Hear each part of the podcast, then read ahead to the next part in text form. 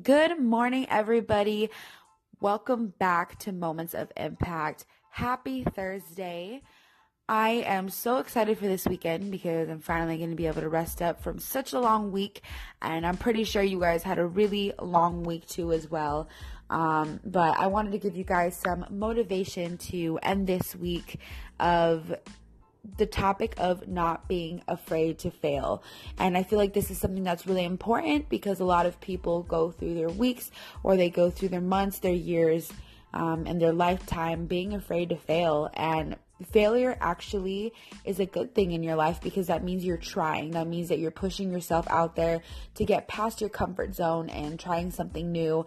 And how do you succeed in life if you never failed at anything? That means that you are doing trial and error. You're seeing what works and what doesn't work. So fail a lot go and fail a lot. A lot of successful people fail because that means they're going out there and they're actually doing the things that they want to do and being able to see that trial and error, you know what works for you, what doesn't work, what you can do to fix it, and you learn from it. I think the biggest thing is that there's a difference between failing and actual like failure, being a failure. Um, in that term, failing means that you're actually trying. Being an actual failure means that you just didn't try. Like you tried maybe once and you're like, oh, I'm not going to learn from this and I'm not going to try again. So I really advise you guys strongly, strongly, strongly to not be afraid of failure. Actually, get comfortable with failure.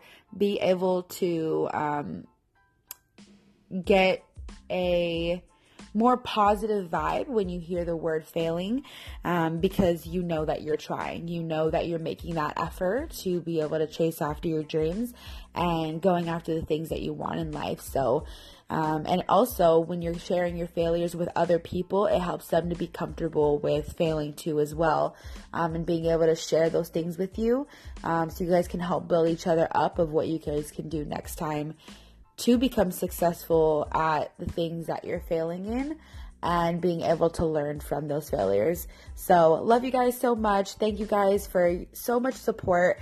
Um, and I'm so excited that I am back on and that my voice is back to normal. Um, and I can't wait to do more podcasts within the upcoming week. Stay tuned.